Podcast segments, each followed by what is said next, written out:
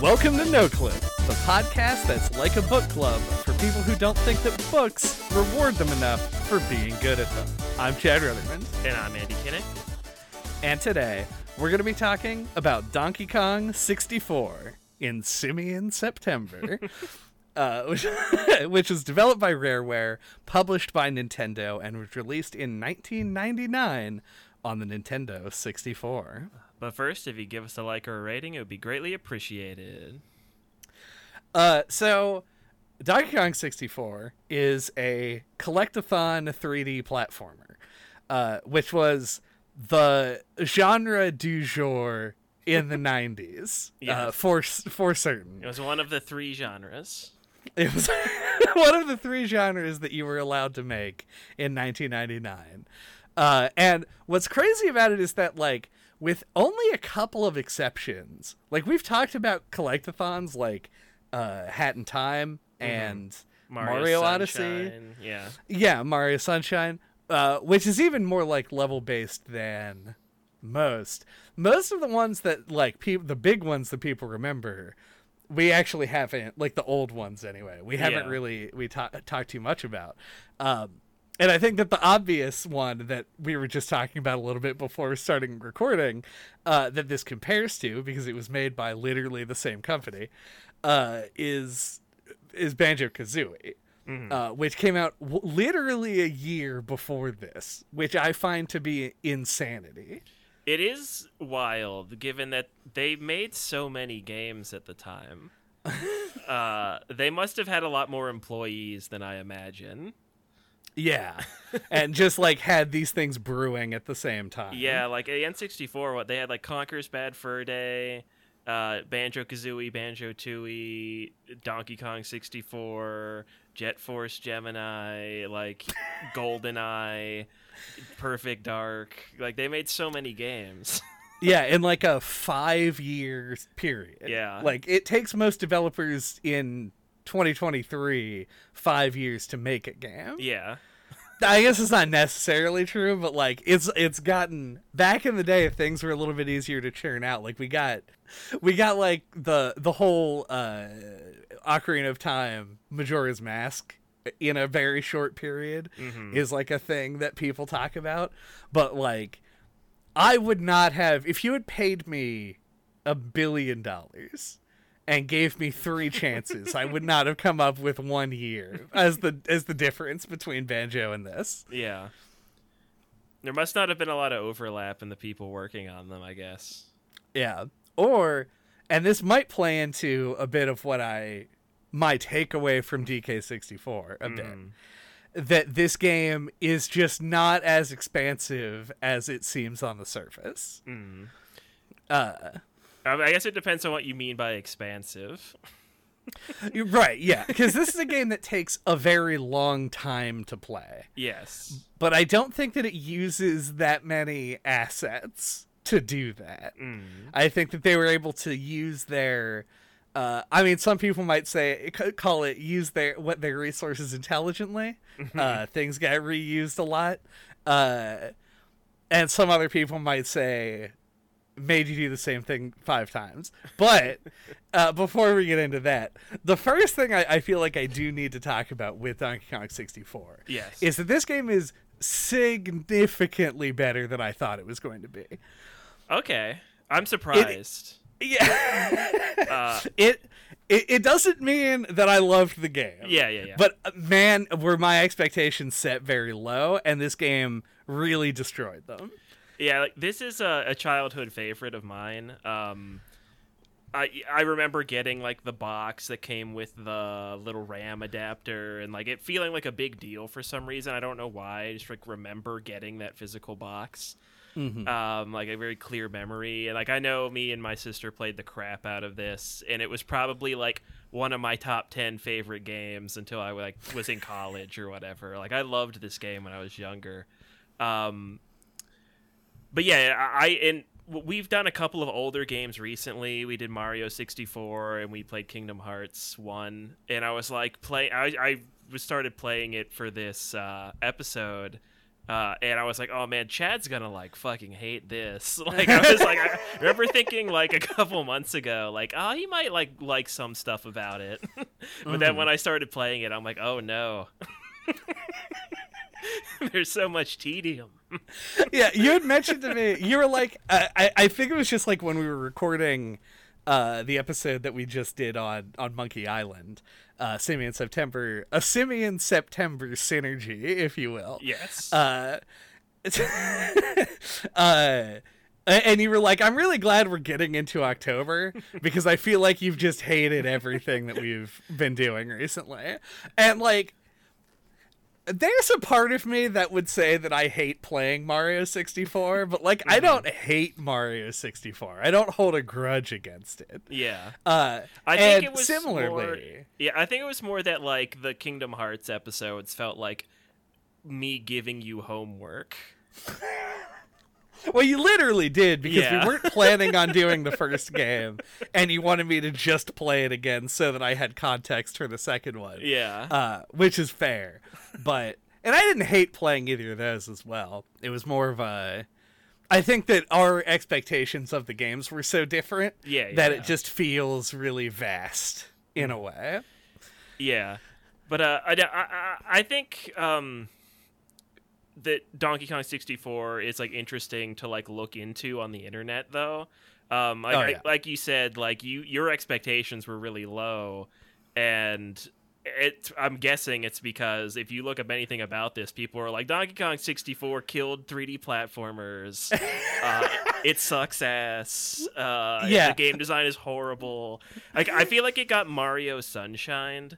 Like in a way, like I, I feel like it's just one of those games that like the universe just decided is bad and people right. just seem to hold that opinion whether or not they actually have played it or remember how good it was they just are like yeah that's the bad one yeah no it's it is 100% my expectations were set by the reputation this game has yeah. like it is one of those games that people talk about like uh, not like rascal but more like fruitcake like Donkey Kong 64 is fruitcake in that some people like it, but most people think that it is garbage that they're given for Christmas uh-huh. in 1999.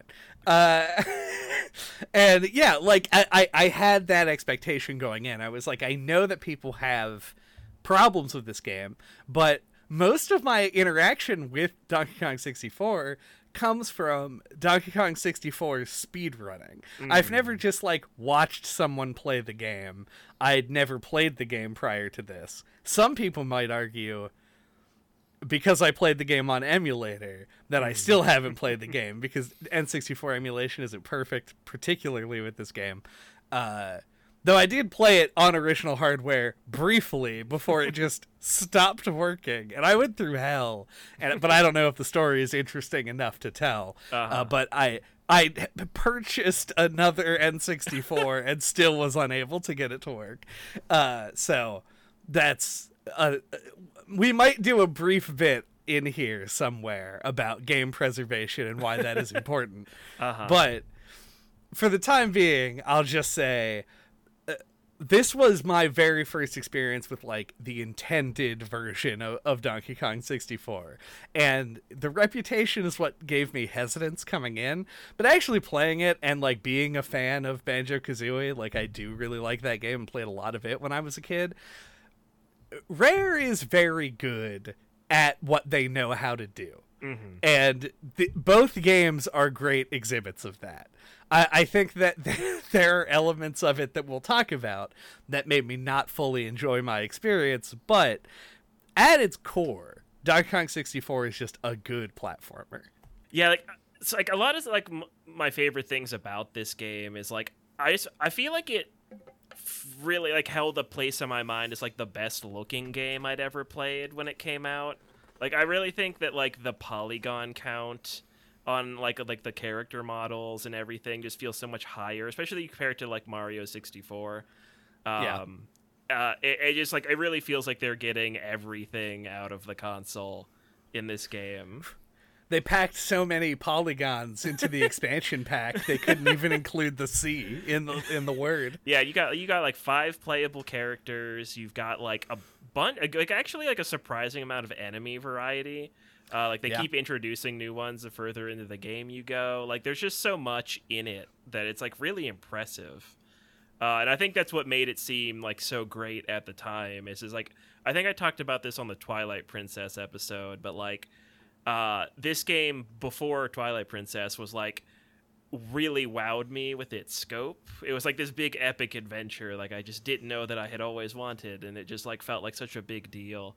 Um so yeah, it really felt like Rare like set out to do that to really do like an N64 swan song hmm basically and like that is Donkey Kong 64 for better and for worse. Yeah, like because I, I don't know, I don't have a list of Rare's games pulled up right now, but like this is one of those like end of an era kind of games uh, because we are going into the GameCube came out. Was it in 2000 or was it in 2001? I uh, I want to say 2001. Yeah, 2001 is what because I know it was out by 2001 for sure. Uh, but yeah, so it was very close to that, uh, to to hitting that point. The PlayStation 2 would be out shortly, which completely turned the entire industry on its head. Like Donkey Kong 64 was probably a lot of people's last game on the N64 before moving on to something else. Notably, not mine. Don't know how I avoided that, but I also didn't play Mario 64 as a kid, so like who fucking knows what was going on in my head. Yeah. Uh I was playing fucking Fighting Force on the Yeah. PlayStation Is- 1. Is your brother a Nintendo fan? Not really. He Yeah, just got a that's- Switch last year actually. That's probably what it is. Yeah. Yeah, my brother, for context, is several years older than I am. So a lot of the game purchasing decisions were in his hands because he had a job and I was 11. Right. Uh, so uh, yeah, he, he made a lot of the decisions. Like we had like Mario Kart and stuff, but uh, as far as like the big N64 games, like when I think of like classic great N64 games, I am thinking of Banjo Kazooie, but I'm also thinking of like Pilot Wing 64. Yeah. Which like returning to that game is a complete fucking nightmare. uh, but yeah, I, I I was I was surprised playing it for several reasons, and yeah, like the I think. I don't know how like how I want to structure the conversation, but I think the important thing to get out of the way is I do want to be as positive as I can be with a lot of this stuff Uh-huh. but we've talked uh, there's an expression in the english language when somebody really sabotages themselves they, they say they shot themselves in the foot Uh-huh. like oh you you were playing with fire and you've gone too far and now your shit's fucked Uh-huh. and you you can't walk Yeah, when he shoots you, it's gonna hurt. and when he, oh yeah, exactly. and they shot with a with the coconut gun. I think that Rare shot themselves just right in the head and sabotaged what could have been an extremely great game into a good a good okay game. And Uh-huh. I, I think it really is just the way and it's not mechanical, right? Like everything plays super smoothly and well. But the way that they handle the five character thing makes the game such a tedious pile of garbage. In between me being like, I'm having a great time, and then it's like, walk back to the tag barrel because here's some floating red bananas that you can't pick up. Uh, Yeah. and, and that was like my main pain point through the entire thing. Yeah, like I remember at the time the tag barrel felt like really cool and novel, Mm-hmm. but yeah, like when you go back to it now, it in like I don't know if you if you got to Frantic Factory. Uh, I did, yeah. Okay, yeah, that level seems like designed to annoy you. Like you go around a corner and there's like three coins for like you're following the trail of red bananas and it's like three green coins and you're like fuck. Tag barrel's right there. I guess I'll go back and get Chunky Kong. Just get him now, cause I'll forget. Yep. Uh, there were like- so many times when I like there's a teleport that goes from the tag barrel up to the top of the factory. Yeah, yeah, yeah. And I went back and forth on that like 50 times cuz like I was actually lost and uh, Yeah. the, the reason was bad, but yeah, it was it was that level was very I, I. I think that it, that level is designed to make you get lost. Um, more so than the others. Um, but uh, yeah, yeah. But one of the like criticisms I've heard about the game that I think I really agreed with that like if you were to like do a remake of it or if you were doing it as like a design challenge, like how would I fix Donkey Kong 64? It's like Yeah. just let you switch Kongs with the D-pad to just like cycle through them. Like that would solve like 50% of the game's problems right there. Uh, yeah. like yeah, if you wanted to just like make one change, Yeah. that would be it. Like that would be the thing to do. Cuz I I think the biggest problem is is just like i it's the design with that in mind like because what you would ideally want is for the tag barrel to still be there to present a limitation like you have to make a decision as to what kong you're going to play as which is going to be a weird sentence that i say a bunch of times in this episode uh-huh. uh, but it, because the way that the levels are laid out, it just ends up being going through the same things, and because the enemies respawn, this you just do the exact same thing really quickly. five times. Yeah. yeah, super fast. Uh, there's a there's a level called Crystal Caves like later in the game. And I did not this- get to Crystal Caves. Yeah, there's this enemy that's like up at the like highest point. It's like one of those guys with the big clubs. I don't know if you ever saw one of those guys. Yeah. Uh, they're also from DKC as well. Oh right, right, right. Yeah, and he just like smashes the ground and makes like stalactites fall, and that just happens throughout the whole level. But you can make it up to him and kill him, but then he just respawns in like like two minutes, so it's not even worth it. even even Dark Souls. Actually, that's not true. The uh or I don't remember the fucking big ball in Sen's Fortress. Does that? There's no way to stop that from happening. You, no, you can turn the thing right. to make it like stop shooting at you, and it will. If you kill all the enemies near it, it won't move. But if you leave and come back, it you have to deal with it again. Yeah. Okay. All right. So Donkey Kong 64 actually just as good as Dark Souls. It's With that in mind. we figured it out. yeah. Uh, yeah, but uh, I guess do you want to talk about the Kongs? Um, Oh yeah. because like I, as I said, it's a big childhood favorite, and I I just I really like the characters. Like I feel like they pack in so much personality. Uh, like they have a lot of like unique animations. Um, especially like even like in the tag barrel, they all have unique animations, and like they all have unique idle animations, and like they'll like Lanky Kong will like pull out the orange bombs and juggle them, and like you know, like they'll make use of the items and the animations and stuff. I just think it's all really impressive. Um, but yeah, I, I, it's interesting they introduced three new Kongs instead of using Dixie or Kiddy. Uh, Right. In the case of Kiddy, I think that's a great decision. Um, and uh, but like yeah, Dixie. I my speculation was always that like the way like she flies with her ponytail might have been like looked weird in 3D. So they were like, ah, she should make a new character, Right. Who has pigtails, Yeah, which looks that's way more normal. Yeah. In 3D. which will be like That- her younger sister. I think is what Tiny is supposed to be. Yeah, like it, that is. I, I was curious about that because, like, in addition to, uh, like Donkey and Diddy, Mhm. they also bring back Cranky and uh, Funky and Candy. Yep. Yep, those are. I think that's all of them. Oh, the Dead Kong also. Oh, Wrinkly Kong. Wrinkly Kong. I don't remember who. I, I know that in like video game parlance, there is like Donkey Kong is Donkey Kong Jr., and then like Cranky Kong is Donkey Kong in Donkey Kong the game, Uh huh. and then like he grew up and became Cranky Kong, and then Donkey Kong is. Right. Yeah. But I don't remember Wrinkly Kong at all. and it showed up and was like, hey, it's me, Wrinkly Kong. I'm a ghost now. I was like, like really digging like through my memory as to who that was.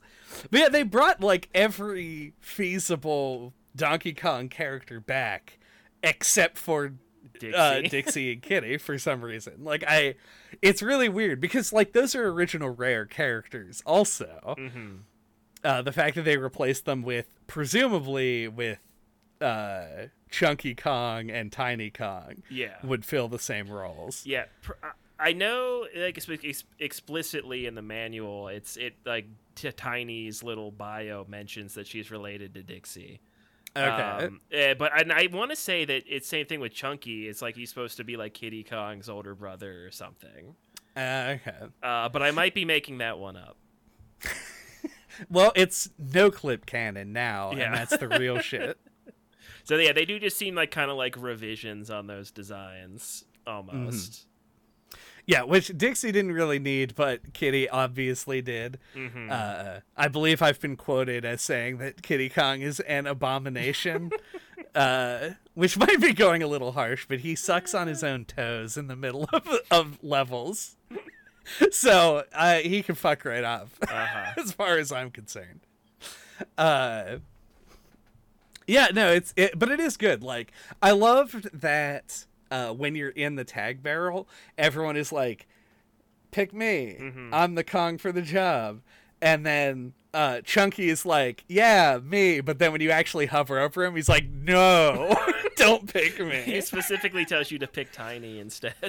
yeah. pick, pick Tiny. it's extremely good. Uh, I like that they speak in like a mixture of English and also just grunting. uh, I think that's a great choice uh, because you've got like the classic version that's used in all kinds of video games and notably in Banjo Kazooie is that they just say gibberish. Yeah. And in this game, they're like, hmm, what if sometimes Donkey Kong is like, oh, okay, oh yeah, oh banana. That's not him saying that. Uh-huh. Uh, but it, it really just my whole life is better Yeah. because of those voice lines. So Okay. okay, it's just every time you save. Oh, it's so good. I can just sit on that menu and mash the save button for like an hour and, and get a lot of enjoyment out of it. Uh, but mechanically speaking, Mm-hmm. I think the question, the million dollar question on everybody's tongue Uh-huh. is who's your favorite Kong? Uh, I want to say Lanky Kong is my favorite. Yeah, Um, Sam. I, but I also can't. yeah. I yeah. want to say it. Yeah, I, I, I always liked um he plays the trombone. I like dope. Yeah, I like the grape shooter gun. It's like the most unique or well, not even necessarily, but it stands out in my head. Um Mm-hmm. and I think like the long arms like have some of the most utility and like the handstand and I don't know. Lanky just feels the best. I think like those little combat challenges, the little like ports with K. Rool's face on them. Like I always eh, take Lanky to those because I feel like just spinning around. He's got the biggest reach. The you very know? first one of those I did took me like probably nine tries because I was playing as Donkey Kong and would continually just roll off the ledge. Yeah. Like I would just careen into oblivion It's- over and over again. Yeah, very easy to do that. Yeah, Lanky is just king of that challenge because he does not roll off ledges as Uh-huh. often. Uh, I'd say Tiny and Diddy are a close like runners up. Yeah, I think I would say Tiny is my favorite, generally speaking. Uh, she plays saxophone, which is almost as cool as a trombone. Uh, and uh, but uh, I think what holds her back She for me, because like to me, she can fly. That's a big one. What holds her back though for me is that like while I think that her moveset is like the most cool and and unique, like the fact that she shrinks Mm-hmm. and can like, and that's like a whole puzzle element where you can do stuff while small uh, cross reference us talking about snowboard kids too that we just like when people Yeah. shrink down. I thought you were gonna say fun to- Minish Cap. also the Minish Cap, also Honey We Shrunk the Kids. yeah, all classics. These are all classics. Yes, we know this. We hold these truths to be self-evident. Uh, but the thing that holds Tiny back for me is that they often will just use her uh, small ability to then put you into a mini game. Yeah, Like it doesn't it, it doesn't feel like it's implemented well into the levels. It'll be like there's a hole and then you go into the hole and it's like there's a barrel. Bonus time. uh, and oh man, my Welcome fucking to bonus stage. Yeah, my heart dropped every time I heard "Welcome to Bonus Stage" because not a single one of those were any fun at all. Yeah, some of them are easy, but most of them just suck. yeah, fucking the Sneak King bonus. I'm sorry, Sneak Kong. Oh, the one with the mazes. Yeah, Yeah. that is a nightmare to me. Ah, see, I think those are like one of the easier ones. I don't know why I'm bad at them. Yeah, I'm gonna blame the emulator. sure, sure. The-. It was the emulator's fault for sure. I don't know what it did, Yeah. but it was fucking me up. Yeah, from my perspective, it like it, at least it's just you're moving a character around, and you're Right. not doing some bullshit like shooting a gun or swimming or being a crocodile, like trying to make beavers fall in a hole or some bullshit. Yeah. No, I went into and I don't this wasn't a bonus stage one, I don't think. This is just like a banana barrel that takes you to the slide thing. Uh, and like I had Vietnam flashbacks and I just left. I was like, "No, you aren't going to make me do a slide after I did the N64 Uh, Mario 64 slides." Did you race the beetle in the Yes. Angry Aztec level? Uh, I I wrote it. I, I tried it twice. yeah, I made a note uh, in my in my notes app today because I re-listened to the Mario 64 episode, and there's a part where I'm like, "Oh man, you got to try the the level, the slide levels in Donkey Kong 64 and see how they compare." So if you can splice in that clip. You need to try the uh, the slide levels in Donkey Kong 64 Oh. and tell me if you think they're harder, because I'd be very curious. if I can go my entire life without ever playing Donkey Kong 64, I'll be a happy person. All right. yep. Somewhere where it's Yeah. appropriate. Yeah. Yeah, and I can compare. I will say the Mario 64 slide levels are in fact slightly better. Mm. They did not make me want to stop playing as much as the Donkey Kong 64 ones did. Mm-hmm. But fortunately, in Donkey Kong 64, you don't have to do it because it's just for a banana that you can just skip. Yeah. Well, Uh, presumably. I don't know how many you have to get to beat the game. It's probably more than I would like it to be. I don't remember. Uh, I know. I think there's 201 bananas overall. Jeez, Uh, I ended with like 55 yeah. or something. I I don't think you even need 100 to beat the game. Uh-uh. Like, it might be 100 is what you need. That I might, or I might sense, be wrong. I don't. I, do- I do not remember. I know. I finished up through the fourth stage according to the IGN walkthrough of the game. It's a gloomy Uh, galleon. Gloomy Galleon. yeah, Yeah. which is like probably my least favorite level.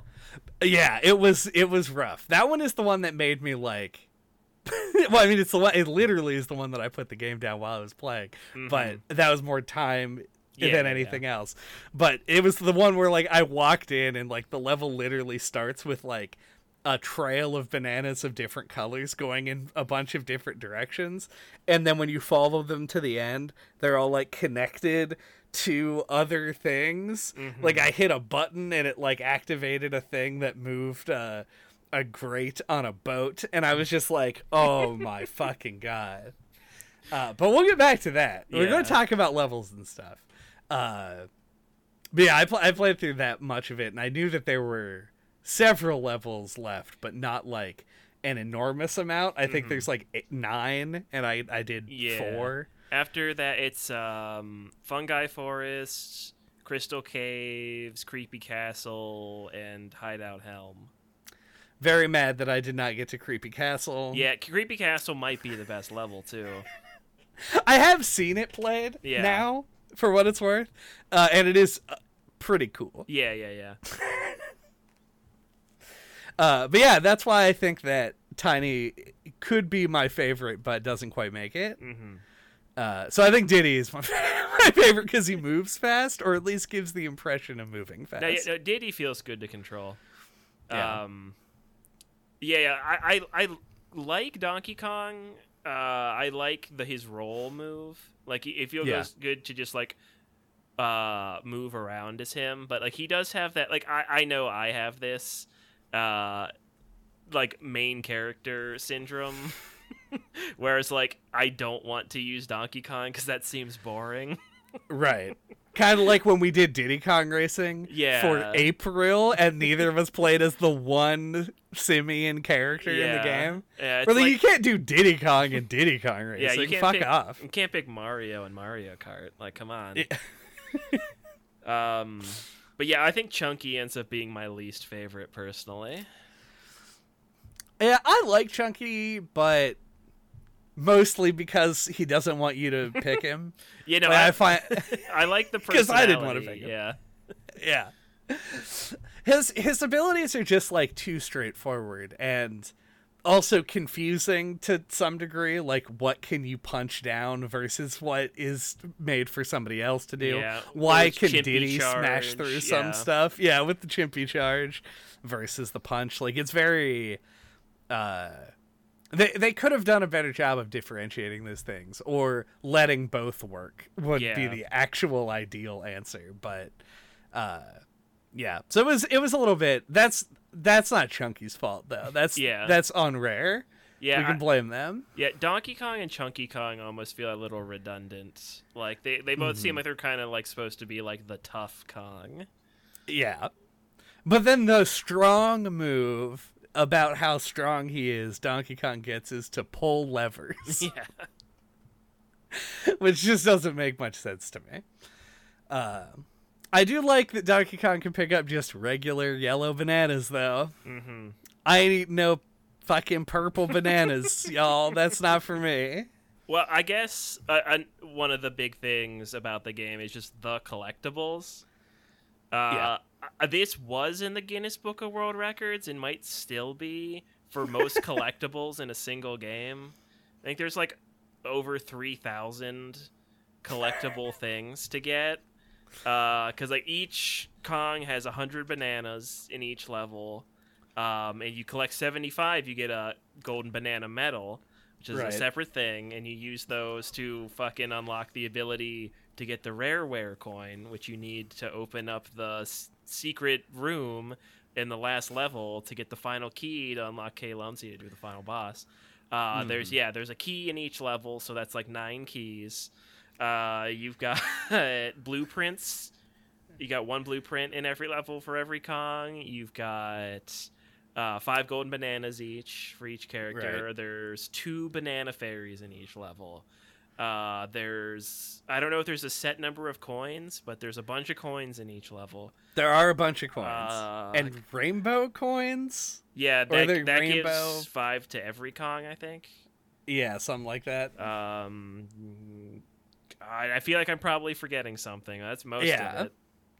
And yeah. also scattered throughout the level, you will find like pickups for ammo, Mhm. the headphones that recharge your musical instrument abilities, uh, orange grenades, uh, uh, just all kinds of stuff. Yeah, and on top of that, yeah, you got an instrument to get with each Kong. You've got a gun, and you've got a bunch of abilities that you get from Cranky.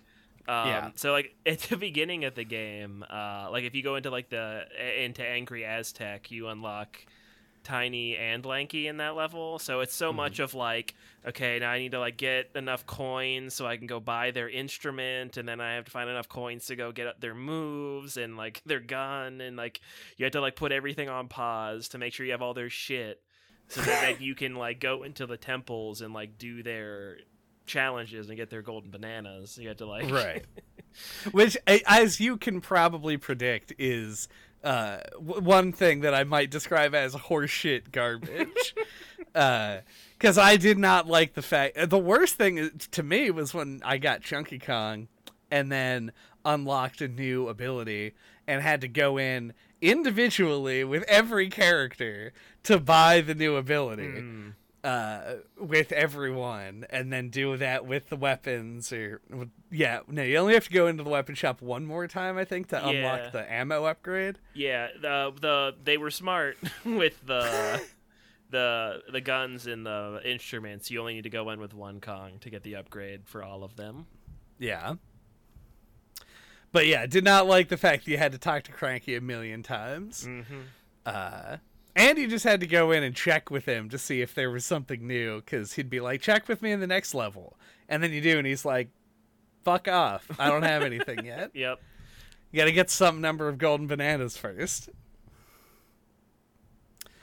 Uh, but yeah, there's like a billion collectibles. But the thing that impresses me about it, because like the thing that I don't like about the game is the way they designed the levels mostly, Mhm. but also I'm impressed with like the aesthetics of the levels because it you don't walk in and like opening like a 12 year old's toy cupboard have like shit just avalanche on top of you. Like it looks clean. You have to actually find the collectibles Mhm. uh, which is weird. Like with how many there are i'm surprised that they found as many places as they did to hide them away Yeah, and I, I think like the way they accomplish that is just, I think to the detriment of the level design, uh, Mhm. is that everything feels really segmented. Yeah, you end up with like you have to take a barrel to this place to get a golden banana, or you have to go under the water here, and next to some seaweed we put some coins. You got to hit Uh. the button with the peanut on it to open it up, so you can go in there with Diddy Kong. Yep. Another thing that if you were redesigning DK64, just make all of those buttons activate with whoever. Mhm. Like, boy oh boy, you gotta go switch to him. Yeah, yeah, like a more like yeah open approach where you could use any Kong to do anything. Uh, like there are multiple ways to get most of the bananas, or you could do like a Mhm. challenge run, where you try to use like with just one Kong or stuff like that. That's like a way more modern approach. Yeah. And like when they do things like in the boss fights, they make you go in with a specific Kong. 100% fine. Like Mhm. that's the kind of thing that makes perfect sense. And like certain areas, sure, limit it to a single Kong, but like put a barrier there and say like only Donkey goes through here. Whereas like in several other locations, it'll be like you have to like use the peanut switch to open a door to get to a thing that only Chunky can do. Mm-hmm. And it's like, but why, Why? not just make it the pineapple switch then? Like, yeah, it, yeah. But you know, collectibles though, a lot of them. That ha- that cannot be. It, it just can't be the Guinness record holder, or maybe it is the Guinness one because nobody's like gone and verified a new one. But like, there must be a game with more than three K collectibles at this point. probably. Shit is nuts these days. It's peanut. It's walnuts, peanuts, Peanuts, coconut pineapple shells. smells, grape Yeah. oranges, and coconut shells. That's what I always say. Yeah. Uh, Uh, but I guess we could get more into talking about those segmented levels Donkey Kong. After the break. we should just record the whole podcast and then sync on the after the break because we're always so good at that. We've never screwed it up once.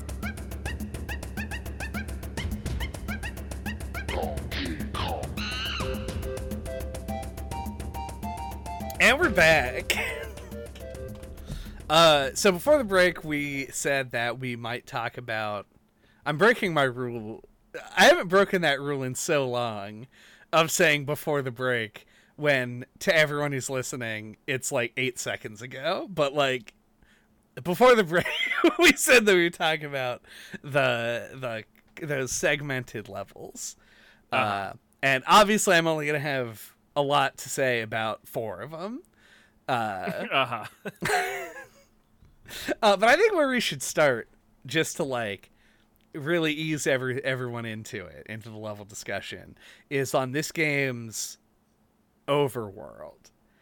Uh, and uh, since we have the world's leading expert on hub worlds here, uh, how do you feel about was this a formative hub world for you, or or did you have uh, other thoughts? Uh, I mean, I, I guess it would qualify as that. um, uh, I, I I feel like it, it does have a lot of the things that like Peach's Castle has going for it. Like it is its own level. Each Kong has five bananas in the hub world, Yeah. uh, which is cool. But I, I feel like if it's a little too big or like a little too spread out, the that it, I don't know, it, it doesn't have quite the same feel to it. Yeah. Uh, that's my biggest complaint as well, is that it's just, it's a bit too big and IGN.com, 7 out of 10, too much water. Like, I, uh, the swimming in this game is much better than I would have expected it to be, Uh-huh.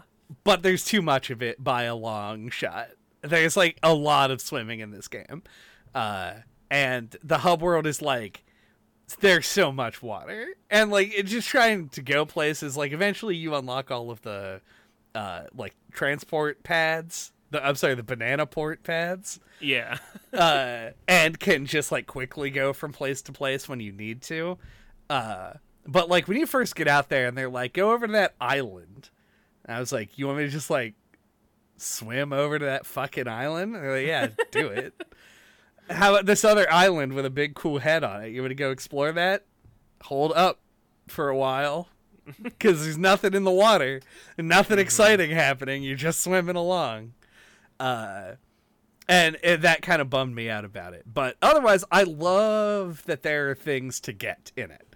That is like Yeah, the big yeah. thing. Like the biggest problem I have with the modern version of Hub Worlds is that they very often are just puffed up level select screens. But the fact that a hub world like in Mario 64 and this game actually has shit to go find makes immediately elevates it to the next level. I think I, that I did like about it. So I'm very Yeah. lukewarm on it. Yeah, I always really like that there is like the like light and dark side of it. Like you got Kong Island and then the K Rool ship. Uh and it's like always rains over there and um yeah, I, don't, I just think that like adds something. You can go over there from the beginning of the game, which is I think it's like a cool addition. I don't know if this is the appropriate time to bring it up, but you reminded me of it. Every time that you beat a boss, there's a cutscene with K. Rool talking to the Kremlings. Uh, oh yeah, yeah, yeah. and he'll be like, "Oh, I, we're gonna check in to see how those Kongs are doing," and like it, it it looks like he's just looking into a glass box, but I assume it's supposed to be like a monitor or a television or something.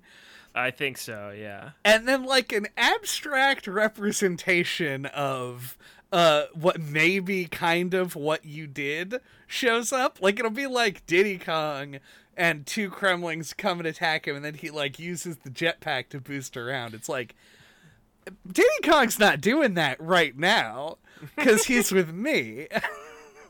and it always confused me as to like what the context any of that was happening in.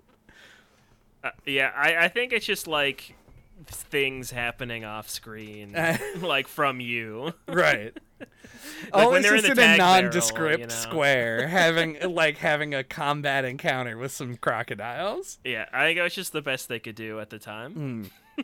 uh, but actually, later in the game, you you can you make it to that room Uh huh. At the end of uh, Hideout Helm, and I always thought that was really cool. Um, I I don't know if there's like a word to describe that, but like showing up at a place that you saw like in a cutscene for like so much of the game, like it, it, feels almost like surreal. Oh yeah. yeah, to like walk into that room and be like, "Oh shit, I'm here. Here's K. Rool's throne." Uh-huh. here's that box he was watching. yeah, here's that the the TV. yeah. Uh, no, that is cool. I do like when when you get to do that, and especially in 1999, like that's kind of a novelty. Like you don't really see that very often, which is cool. Yeah, and this game is very long and very difficult, so I I didn't ever make it there till I was like in junior high. like I. It's when I first ever beat this game, so It was a very. Were you playing on the same save file, or did you like start oh again? god, I don't remember. I probably started a new game. Okay, because that honestly, that would be the. Like, I think I I I hope that he talked about this on the podcast, and I'm not like outing him. uh, but I, I remember JJ talking about him playing Metroid Fusion, uh, and not being able to beat Nightmare in for like three years or something. And like he never started the game over and played up to that and couldn't beat it. He just like continuously intermittently over three years kept trying to beat that one boss and then like finally did one time. And mm-hmm. man, if you like had a game save on Donkey Kong 64 all the way from childhood through junior high, also known as childhood but slightly older. Uh-huh, just several years. Yeah, that would be pretty. That would be an incredible odyssey. Yeah. Uh, but let's take an incredible odyssey to the first level, Jungle Japes. Mm-hmm. Uh, this is the level you expected in Donkey Kong 64. Yeah, yeah. I, it's hard to really know what to say about it. Uh, it, it, it is probably the smallest level in the game by like a pretty big margin. Like I even think like the second level feels like it's twice as big at least. yeah. Only because the in Jungle Japes there's one tunnel that connects to a big area with nothing in it. And Mhm. in uh that of Aztec meltdown, what is it called? A- Angry Aztec. An angry Aztec. you go through a big tunnel and it connects to like a whole other big area with a bunch of stuff in it. Mhm. So it is kind of like twice the level that Jungle Japes is. Yeah, yeah. So you you'll go through the level and you'll just have Donkey Kong and Diddy Kong, and you had to like come back to it later with the other Kongs to get their bananas. And I just wonder if you had thoughts on that. Yeah, so uh I remember talking to you because of the whole N64 issue I was having. Uh, Mhm. and, and I had to go back through the parts of the game that I'd already played again. And then because you do keep coming back to Jungle Japes, uh, I had to play through that level many, many times with many different characters. And I was. Uh, and the thing that tipped me off was you said the fourth level is a water level and it's kind of a slog to get through. And I said, that's the third level because I had gone Oh. back to Jungle Japes with two of the other characters to get enough fucking bananas to unlock Oh. the water level before I was I actually found where Frantic Factory was. Yeah, So yeah, yeah. I put I played a lot of Jungle Japes because that was the first level and the one that I knew how to get stuff in. Yeah. Uh, and uh, yeah, it. I don't know. I don't dislike it as a concept. I think once again it, it could have been executed better because because of the tag barrel issue, the fact that you have to keep checking things. But like, it it was honestly kind of cool to come back to that level with other characters and see the things that weren't as obvious that you couldn't Mhm. get through before. Like you see a big pineapple switch, you're like, oh, I gotta find who shoots the pineapples and then bring them here. But like going in and seeing like uh like the slopes that Lanky Kong can climb up to get to that area. I, I actually did like that, even Yeah, though it yeah. kept forcing me back to the level. It was still like I, I liked how they hid some of the stuff, how they gated it. Yeah, yeah. I, I think that specifically is really satisfying is like getting tiny and lanky and going back and doing it. But like you either have to wait till you get chunky as well, or just have to do it twice. Uh, like I, I don't like how it's staggered. Like, and then you'll have to go back to Angry Aztec with Chunky. Like, you have to make too many separate trips. Yeah. I think it's the part that's annoying. And uh, you, you bring up that you went to Gloomy Galleon first. Like, I really like the idea of opening two levels at once, but I think they did it in the worst spot they could have picked. because yeah, you could like you didn't even have Chunky yet, right. so like you, and you're going into that level. Uh, which I think also feels like a step up in difficulty as well. I would agree. Uh, so it's it's weird to like make that one available. Yeah, uh, and, and because the, the game has so many requirements for completion, like it's not like you can sequence break and skip Frantic Factory. Like Mm-hmm. you have to go back to get stuff in it in order to continue to progress yeah. through the game. Yeah, to get all the characters. right. Chunky is literally not available to you if you skip that level. So like it, I don't know. It is weird that they chose to do it, but it, it's like that's the macro version of the micro problem that I have with the whole game, where it's like you just keep having to go back through stuff. Like the the fact that you need to go back with all of the different Kongs to each level to get their bananas and their coins and shit and their banana medals uh, is the same to me as being like in this zone you have to go through here with Tiny and then come back and change and then go through as Donkey Kong, et cetera, et cetera. So like mm-hmm. I do like the idea of going back like it's a Metroidvania, but I think there's just it's just so staggered. I, I think the levels are actually less egregious than the challenges in each discrete stage. Yeah, yeah. I, I think I, I'd largely agree. I just I, I just feel like in like the second half of the game, the levels just feel so much smoother because you don't have to worry about it. Yeah. Like you just have everybody from the start. Which And I think is I- also why Gloomy Galleon feels like a step up in difficulty because you're they and, and they don't they don't pull punches. They immediately are just like this is a challenge that you need to use multiple Kongs to get through. Like you can't Mm-hmm. just there's not like a I'll go through and do the Diddy ones. Like you can you have to like use Diddy to unlock a wall to go through to do something as Mm-hmm. tiny or whatever. Like it's it, it is like almost immediate with that.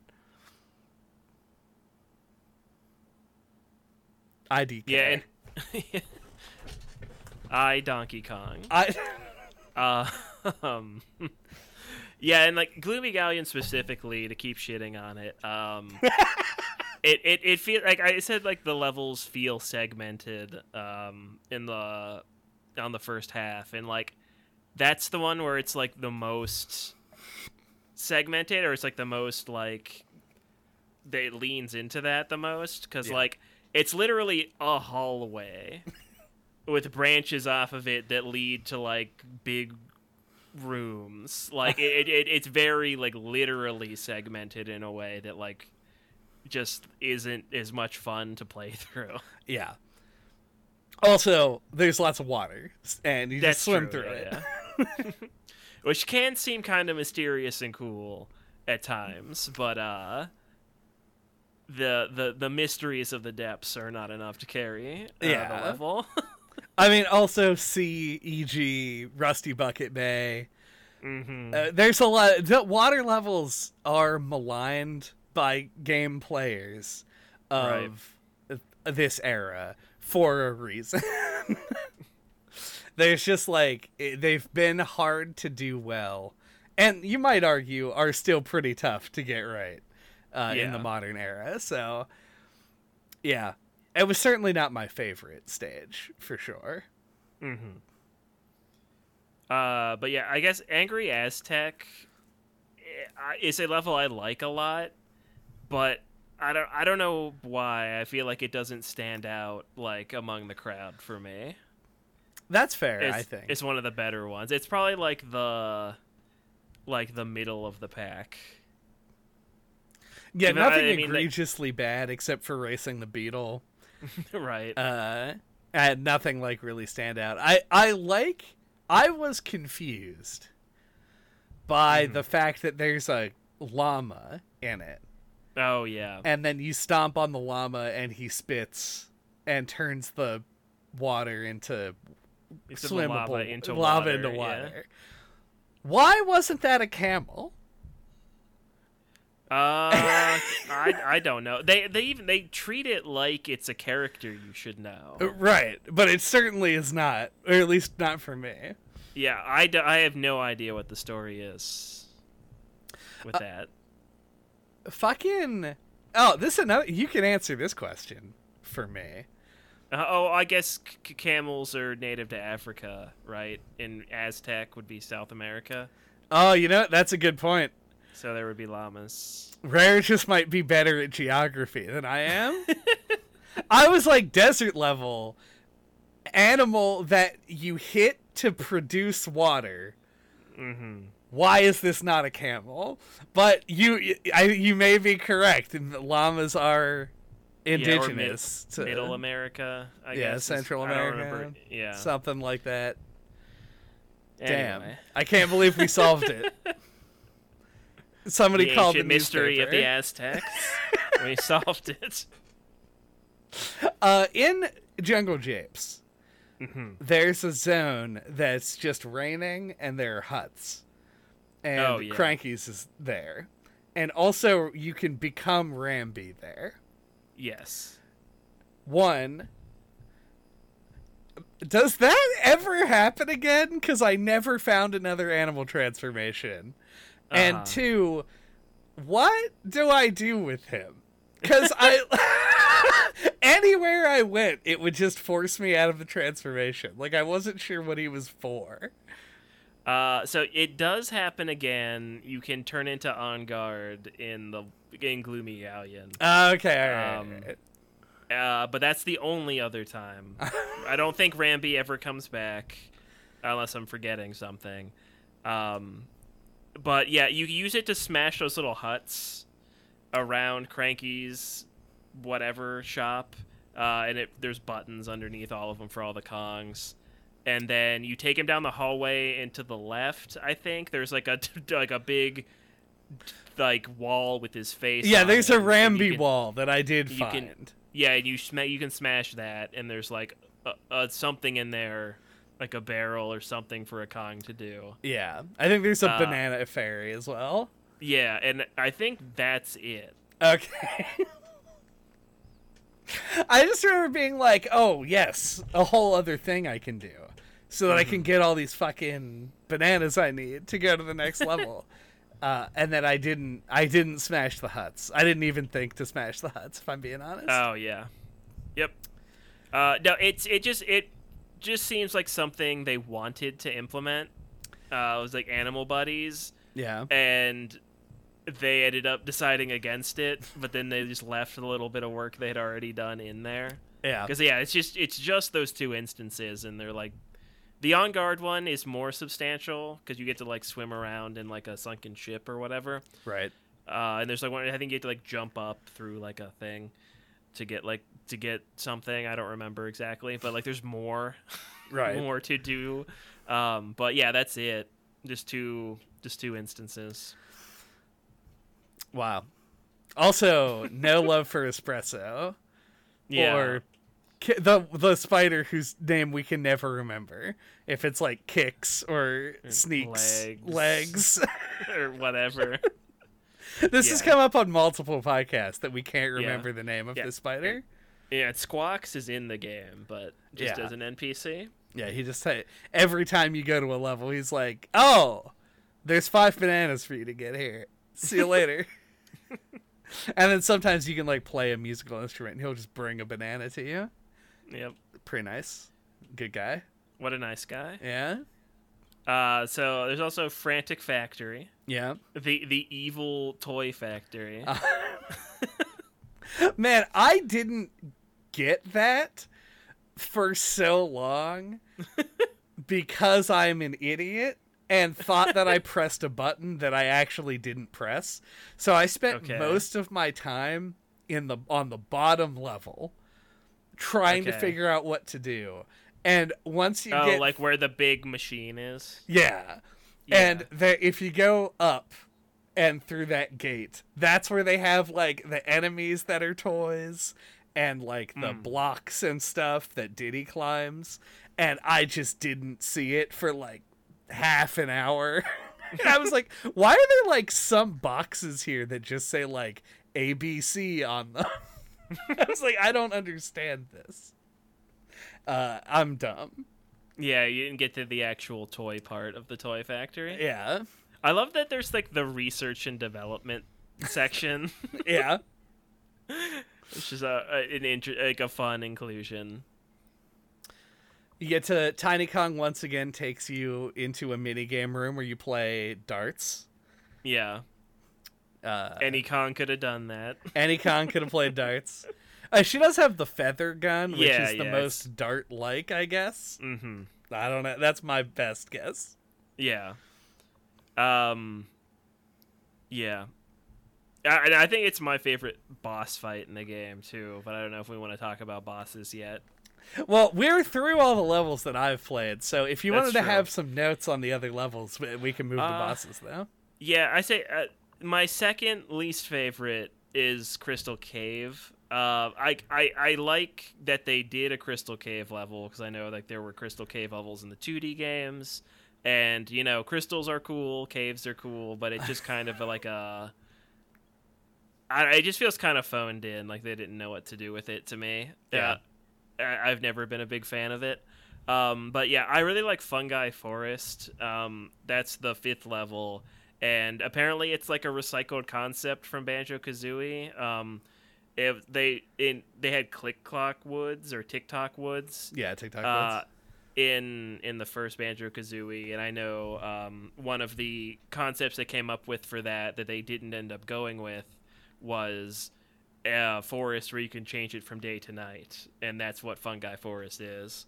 Uh, they ended up going with the whole seasons thing, Right. In in Banjo Kazooie. So like, I think that's cool that it like uh, it's kind of like a sister level to to TikTok Woods. It is uh, in fact Click Clock Woods, which is Oh, shocking Click to me. Okay, You got it on the first go. swish. Yeah. Um, so yeah, that that level's really cool. Um, if one of my favorites, and then yeah, Creepy Castle is like the final regular level um, that isn't the hideout helm. Yeah. Uh, it, it it's pretty cool. It's like a climactic final level. It's like you go up a castle. Um, and yeah, I think it's one of like the better designed ones. Like the bananas feel like they're placed in like a more sensical way, where there's like a bunch of yellow ones right at the beginning. You can get like 50 bananas right away as Donkey Kong. And then it switches to like I think Tiny Kong next, and then Lanky Kong at the top. So, uh, yeah, it just feels like more thought thoughtfully designed. I think. Yeah, because they wanted it to be a level where the each individual character does a thing, and Mm-hmm. then you get to the end and there's an actual ending to the level. Like it's more Yeah. linear than the other levels. Uh, Yeah, and the and the boss of that one is one that you can fight it with all the Kongs. oh, nice. I, So- I say that I don't. I did watch like like a playthrough with the rest of the levels, so Yeah, I did know So, that. yeah. But I'm Car- wow, great. yeah. Cardboard K. Rool, one of the funniest bosses of all time.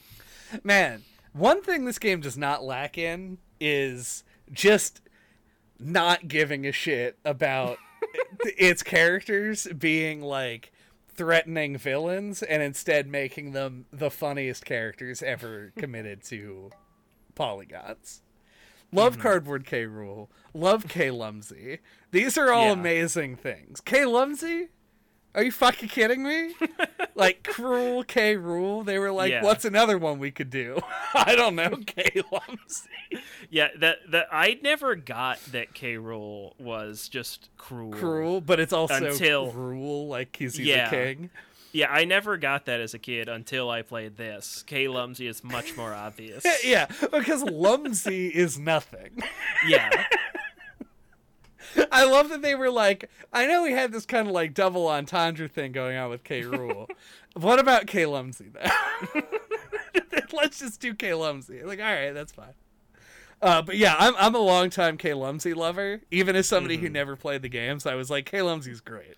yeah. K. Lumsy Stan. Yeah. yeah, I, I do want to talk about the bosses because Yeah, yeah, yeah. The thought that I had, and I had it specifically while fighting the boss, Mad Jack. Uh, Mad Jack. Yeah, and Frantic Factory was. I've played four bosses of this game, and Mhm. I think that the bosses of this game are so dog shit that I never want to play any other bosses, and if I could avoid it, never play the bosses that I've already fought again. and I feel like I might have been missing some nuance in that take. Yeah. I mean, they're not good. Uh, they're just pretty standard Mm-hmm. or straightforward. I think throw the barrel at the like the first two bosses are basically the same thing. Yeah. Uh, like a dodge attacks and then throw a bomb at the at them. Um, yeah, I, I think Mad Jack is always one of my favorites just because it's like cool. it, it feels like really epic. Like the, the- Yeah. the you walk out onto the platforms and they raise up in the air, and he he's like a fucking demon duck, Jack in the Box. uh, it can be kind of it can be pretty hard actually, but like I just think it's really cool. Yeah. Uh, so it's definitely like nostalgic for sure. Yeah, Um, I think the thing that I didn't like about Mad Jack was that it was hard. Uh, Yeah. It is the only time in the game that I abuse save states uh, because I, I was like very close to dying on my like second or third attempt on it, and I was Mm-hmm. just like, I'm just gonna do a save state here with two health, and if I can finish this zone, then great. I don't want to redo the whole thing again Yeah, and I, I never really liked the puffer fish that you do, for the galleon. yeah, galleon. Um, Good design though. Uh, I don't know. I not Yeah. like boss design, but visually, yeah, uh, it's just he's a funny looking little guy. just a little guy. He's just a little guy. Uh, well, it, and luckily for you, though, they repeat bosses after that. Uh, Crystal Caves uh, boss is just the the armadillo again, Mm-hmm. but he's got like rockets now. and then yeah, Fungi Forest is the dragonfly again, but Mm-hmm. you fight him as Chunky Kong, um, and you have to give him a big punch in the nose. Um, I did wish that there were more combat applications for Big Punch. yeah, So that's like at least a positive design choice there. Yeah. Then you have best boss in the game, uh, Cardboard, Cardboard Rool. Rool. Best, best boss of all time ever created. Uh, and yeah, then you have K. Rool himself at the end, which is like a fucking marathon. Right. It includes the boxing match, which Smash Brothers is extremely happy that they came up with. Yeah. Uh, yeah, and, and like, and that honestly, like, that's the thing that I know the the boss that I know the most about is K. Rool because every speedrun has to do that whole Yeah. ass thing. uh, Yeah. Yeah, it's like the it's so hard. mhm. Uh, because it requires you to fucking use the jetpack. um you get so you have to use every Kong, so you go through the different rounds of the boxing match. Um and the second round is Diddy Kong. You had to and it's you have like I think a certain amount of time.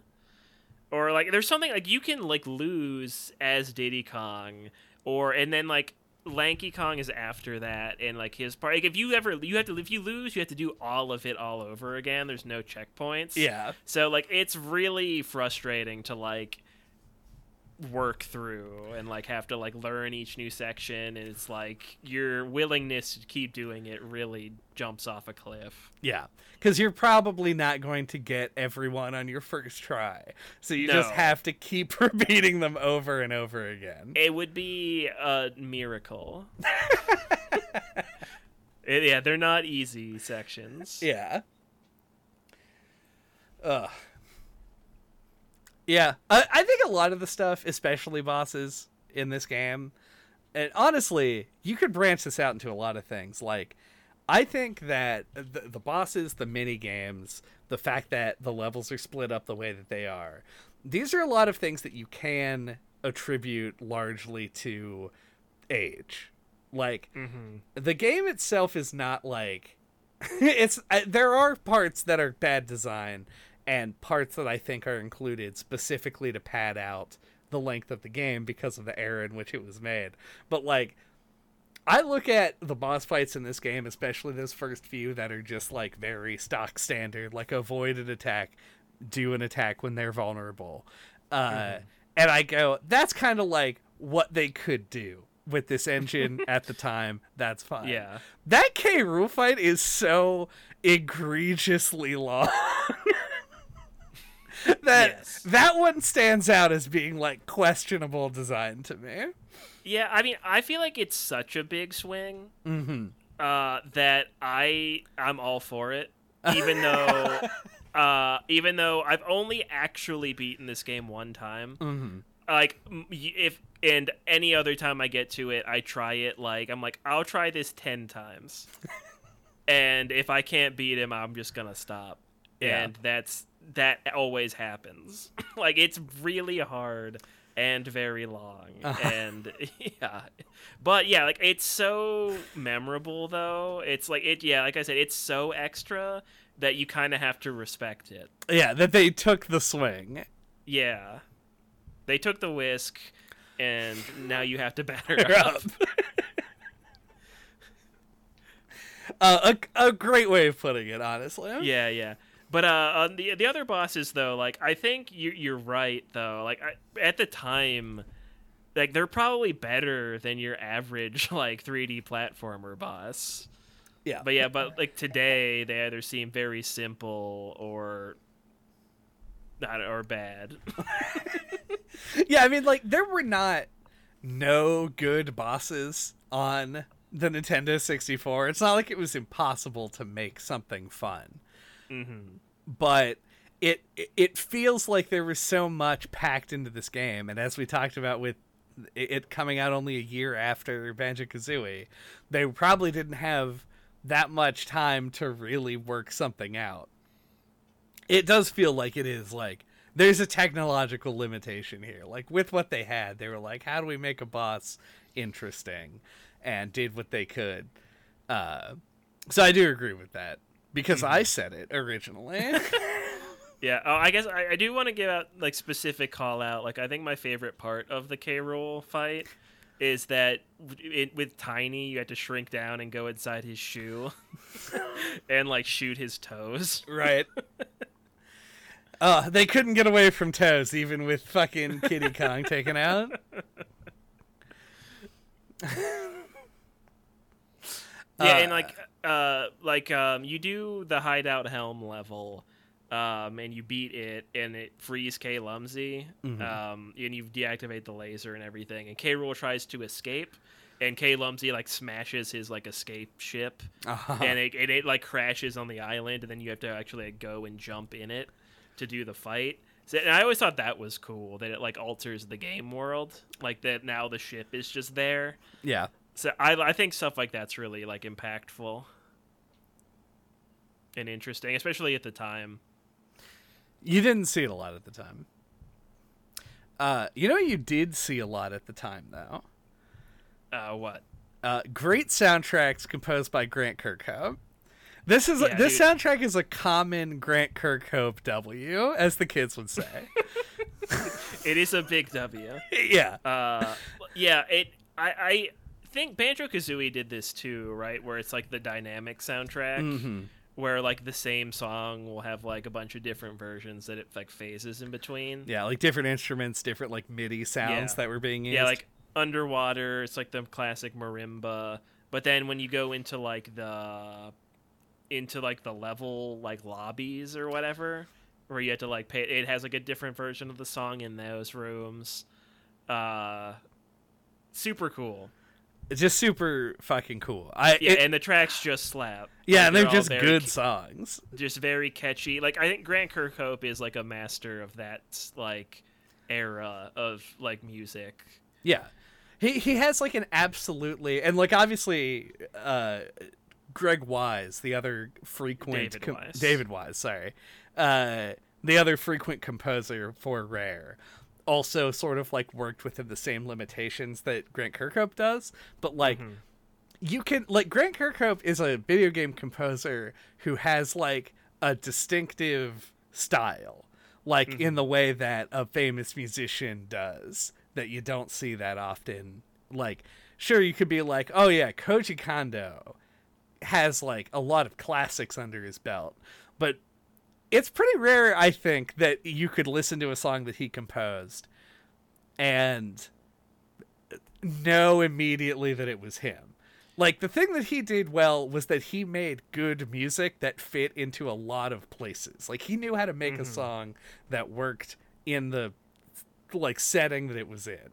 And Grant mm-hmm. Kirkhope's like, I'm gonna make music that is just that's gonna use animal MIDI keyboard sounds as percussion, and uh, you're gonna be like, this is a great song composed out of stupid parts, and it's gonna slap. And it's like weird how instantly recognizable it is. Yeah, yeah. No, I, I think that uh, Koji Kondo is actually the perfect person to compare him to because I think he he does kind of have a lot of the same strengths as a Koji Kondo. Like he's really good at that like working within those old limitations where you had to like rely on the strong melodies and stuff. Yeah. Um, but yeah, yeah, he just has he injects a lot more personality into it, like you were saying. Uh, like it's very identifiable that it's him. Right. Um, yeah, and then like I think uh, David Wise, I think also like he had more like uh, like atmospheric songs that he did, like uh, you know aquatic ambience and sticker brush symphony, etc. And Yeah. I, I think that also bleeds into Grant Kirkhope. Like I think because he was kind of like like passing the baton on to him, and I think that kind of gives that like uh, that flavor kind of rubs off a little bit. For sure. Like, yeah, it, it, it especially given that they've worked so closely together. It, Yeah. you do see that sort of bleeding, that blending. like yeah like i think they could and they may have actually done this i'm not sure but i think they could both work on a game soundtrack together and like blend their styles i think pretty naturally I would be shocked if they didn't have. I mean, probably even like just in like this game. Like, I don't know because I didn't look at the credits because I couldn't beat K. Rool, uh, or half the rest of the game. Uh, but yeah, like very easily, I think they probably could have worked together on something that we even know and have heard and just Probably. weren't aware of it because they would blend so well.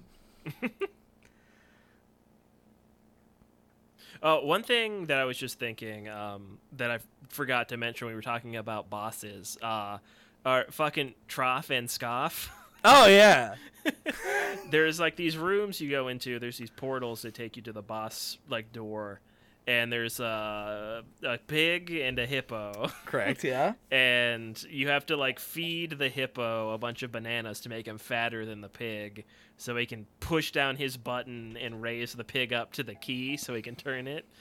Um, so yeah you have to un- you unlock the boss door with the bananas. And uh, i just always thought the boss room uh, like Troff 'n' Scoff is just funny. Yeah. first of all like it's a memorable thing. But then like it then like flips though. Like once you open the door i think like the music and then when the doors open there's just like this wind and like this like ominous like song. And then when you go through the door there's that laugh. Uh huh. like and it's like really like imposing and ominous. It really is. Like it it does like convey a tone that the rest of the game just usually doesn't have. And it's very Mm-hmm. i don't know it's surprising. Also trough i think one of them Uh, just definitely has nipple rings. Yeah I- yeah i think trough is the pig and scoff is the hippo. Okay yeah yeah. So I maybe it wanna- was scoff then. Yeah yeah but one of them has nipple rings. Yeah it's kind of a just kind of there. And like that's fine it's whatever. It's just like man you're working with like how much processing power and you've chosen to model nipple rings onto this cartoon hip- hippopotamus. Mm-hmm. That's a so i mean they made the right decision. Yeah so obviously that was the correct decision. They could have eh, the k rool fight was actually going to be one more phase but they had to cut it off so they could fit the nipple rings in. Uh, do you, do you remember or were you ever aware of the old uh, YouTube show called Death Battle, where they would like put fictional characters like make them fight each other? oh so it was like would a, a celebrity death match but Kind of not Uh, I was just thought it would be funny to have Troff and Scott Scoff. versus uh, Bebop and Rocksteady. That would be good. Those are some classic animal companions right there. yeah. Uh Troff and Scoff. They never came back to anything. Not that I'm aware of. Such as this pig. It's a character that you once remembered as a character. Oh man, fucking Troff is the the the checkpoint pig from That's a- Kong that's a- Country Returns. Yeah, that's just a game theory. Thanks for watching. Thanks for watching. We're gonna reference every YouTube channel right now. Yeah, all the old ones to show our age. Yeah. Uh I do want to say uh, you probably have more nets. Uh, I don't know. We've covered a lot of stuff. We've covered some ground, hmm but uh, and what I mean to say there is, of course, we've had fun here today. Uh huh. But I've got I have to talk to you about a very serious topic that I've struggled with uh, over the last five days. All right. Uh, let's talk about re-release this fucking game. Put this game somewhere that anyone can play it. Uh, because I tried really hard to play this game on the N64. Uh, harder, I think, than I have attempted to get any game to work to function, because the only legitimate ways to play this game are on the N64 and on the Wii U Virtual Console, which notably you cannot access anymore. Right. I thought you were saluting there. Oh no, just scratch that my would have been funny. uh, yeah. It, this game is is like in I assume a copyright hell issue Mm, because it is like a Rareware game who got bought by Microsoft and then Donkey Kong is still a Nintendo property. Because like they did that re-release, the Rare Rewind, that had a bunch of different Rare games. This is not included on it. Uh, yeah.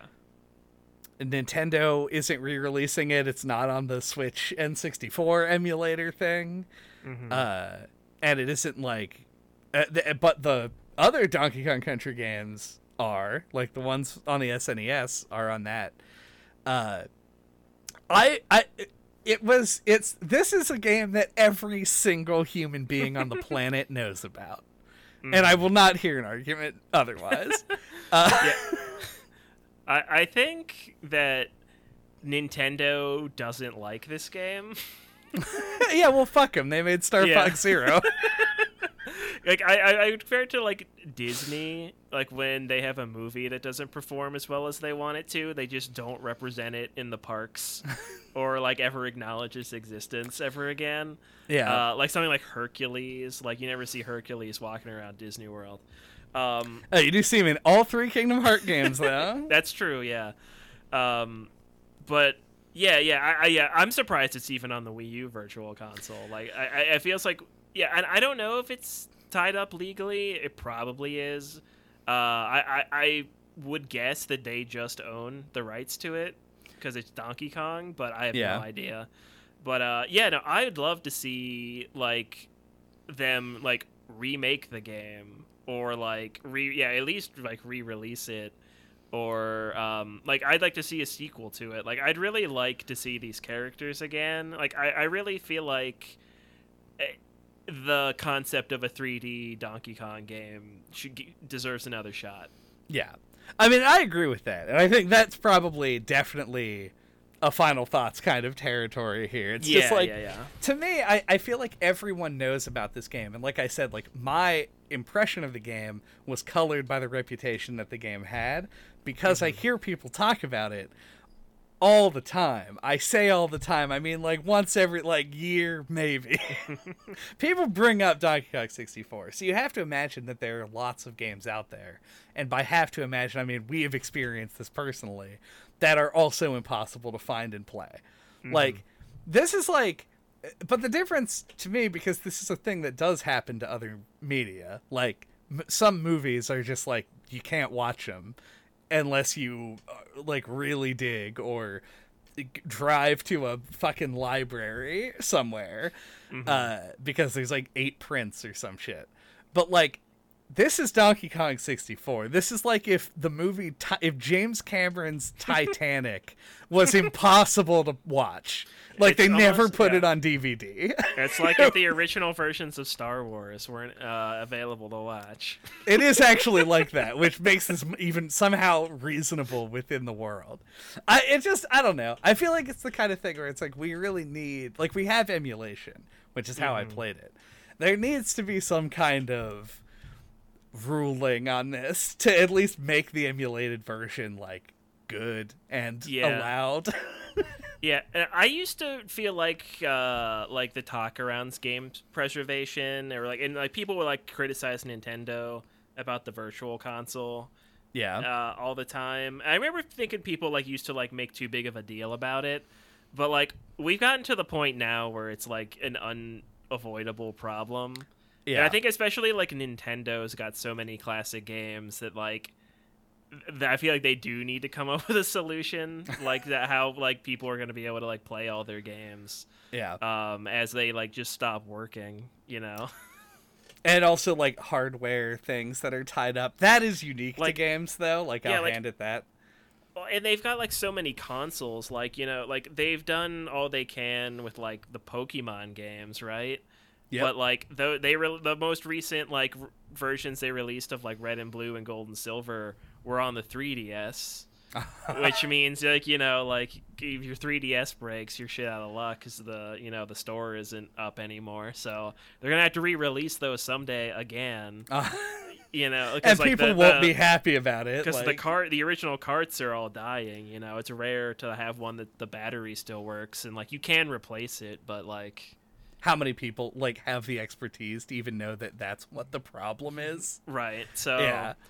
it's definitely a bridge that's gonna need to be crossed i think Yeah, Donkey Kong 64, notably, is a game that is available on a platform where the store that sells it no longer exists, mm-hmm. and on a console that n- requires a peripheral that isn't that common to play. Yeah i don't know if i've ever seen an n64 that didn't have the ram pack in it Uh, my new one doesn't, but also Hmm. I was I was able to use the one from the N64 I was using, so Yeah. th- thankfully it would have worked if yeah the god yeah Yeah, it was like Donkey Kong 64 and then like Rogue Squadron and um I wanna say one Perfect Pod Dark. Racer. oh yeah was it that Yeah, I think those are the only games I can remember. Those were all common enough, I guess. So like a lot of people I feel like do have the RAM adapter. Yeah, like I definitely have it, but don't know why or where I got it. Yeah. Anyway, Anyway, that that's is a that's problem. just my though. thing. Yeah, you need it to play this game. yeah. We gotta normalize something somewhere along the line so that like if somebody wants to go back to play fucking Donkey Kong 64 or any other game from the N64 era, that they aren't like barred from doing so because it's just kind of ridiculous. Yeah. Do we have? Wait, hold on. What if I just said, "Oh, final thoughts"? That's bad. I don't like that one. Fungi thoughts? Oh, do we have fungi thoughts? That's more of like a Mario thing. Yeah, but like there's Fungi Forest. That was the first thing that came to my mind. Yeah, that is that is the F level of this game. Yeah. Do we I have- respect the commitment to all the levels being alliterative. That is big. Yeah, Yeah. it increases my enjoyment slightly.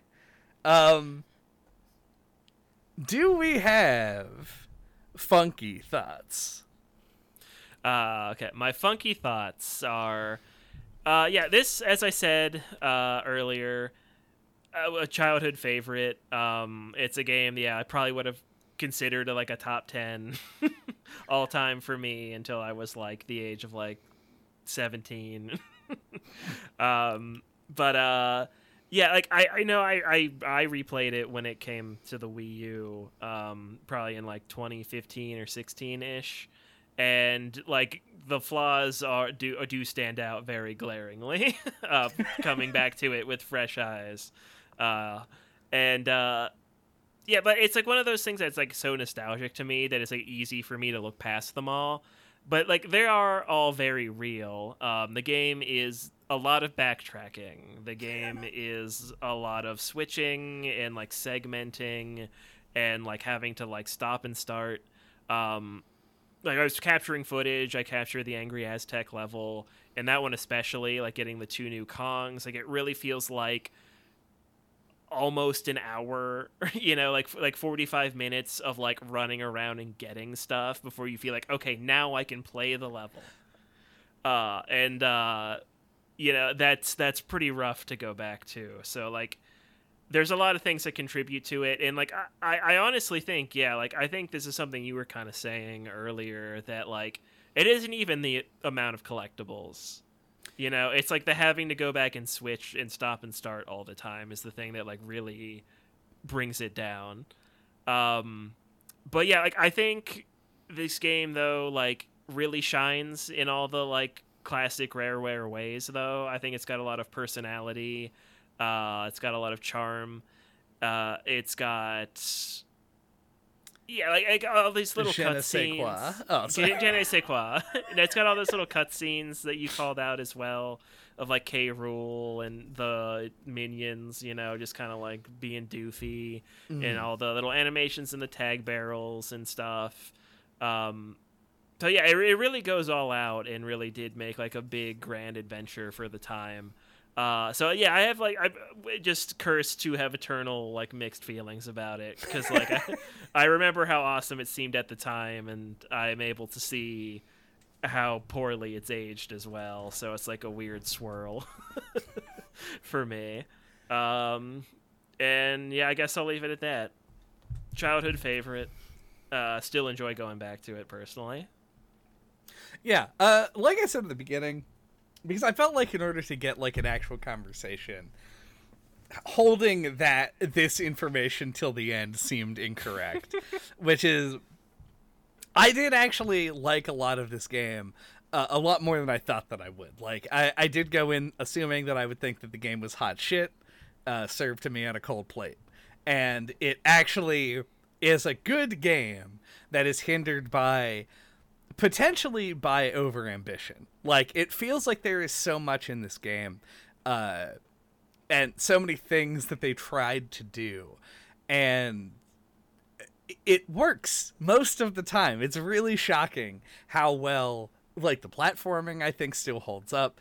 I think that the the ma- way that they managed to fit four different special moves onto the N64 controller while still maintaining camera control and camera that is better than the one that's in Mario 64 uh debatably.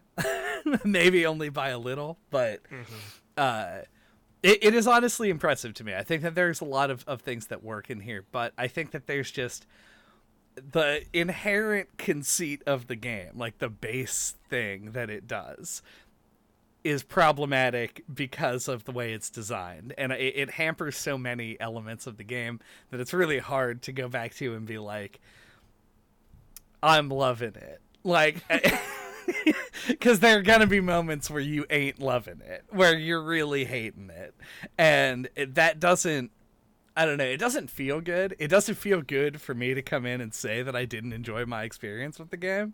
Uh, but it, it felt like a big missed opportunity in that respect. I can't imagine at the time getting really into the game. Like, both being young and inexperienced with these things, and just like its contemporaries really were not that much better.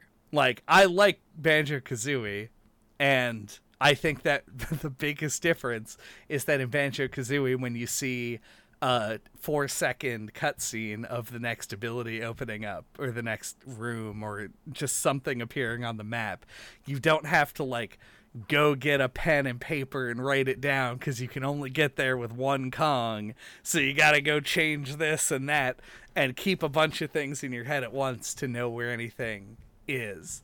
Uh, so yeah, I think it's actually a pretty good game that is just held back by uh, a very front and center design decision. Thank you for listening to No Clip this week. What are we talking about next time? Ooh, that's not a very scary laugh. Uh, next time. It's like Winnie the Pooh or something. yeah, but like a ghost Winnie the Pooh. Uh, that was Wrinkly Kong. Ghostly the Pooh? It's Ghostly the Pooh. Uh, coming. Ghostly the Boo. Uh, coming go. to.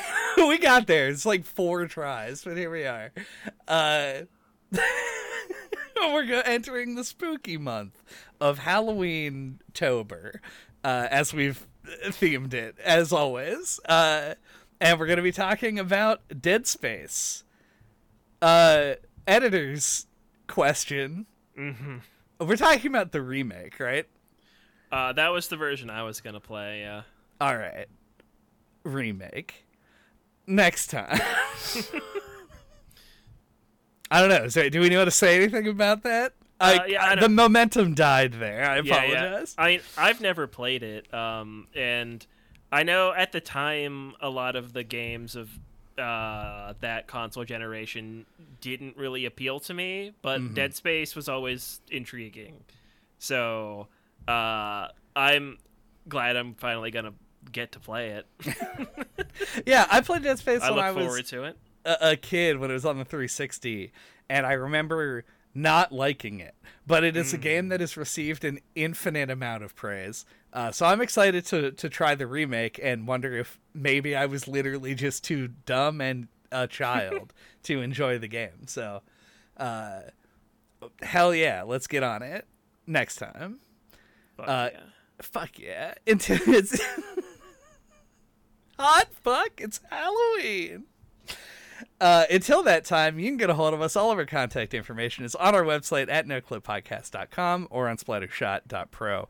There you can find links to our email address, our uh, Twitter account, our YouTube channel, and you can listen to all of our old episodes, including ones that we did on Super Mario 64 on The Legend of Zelda Majora's Mask, which, as I found out uh, 20 seconds ago, is one of the four games that requires the expansion Ah. pack. Uh, Uh, Psychonauts. yeah, that's a plat. We've done actually a lot of platformers. Our Hat in one, Time. yeah, our 99th episode was on a Hat in Time. Uh, lots of good shit uh, kicking around in the old archives. So go listen to them and ask the ghost of Wrinkly Kong how to smash that like button. Pull out your peanut pop guns and shoot that bell. use your grape grape blowgun, your grape guzzling go gun, uh, to write a comment in the sand.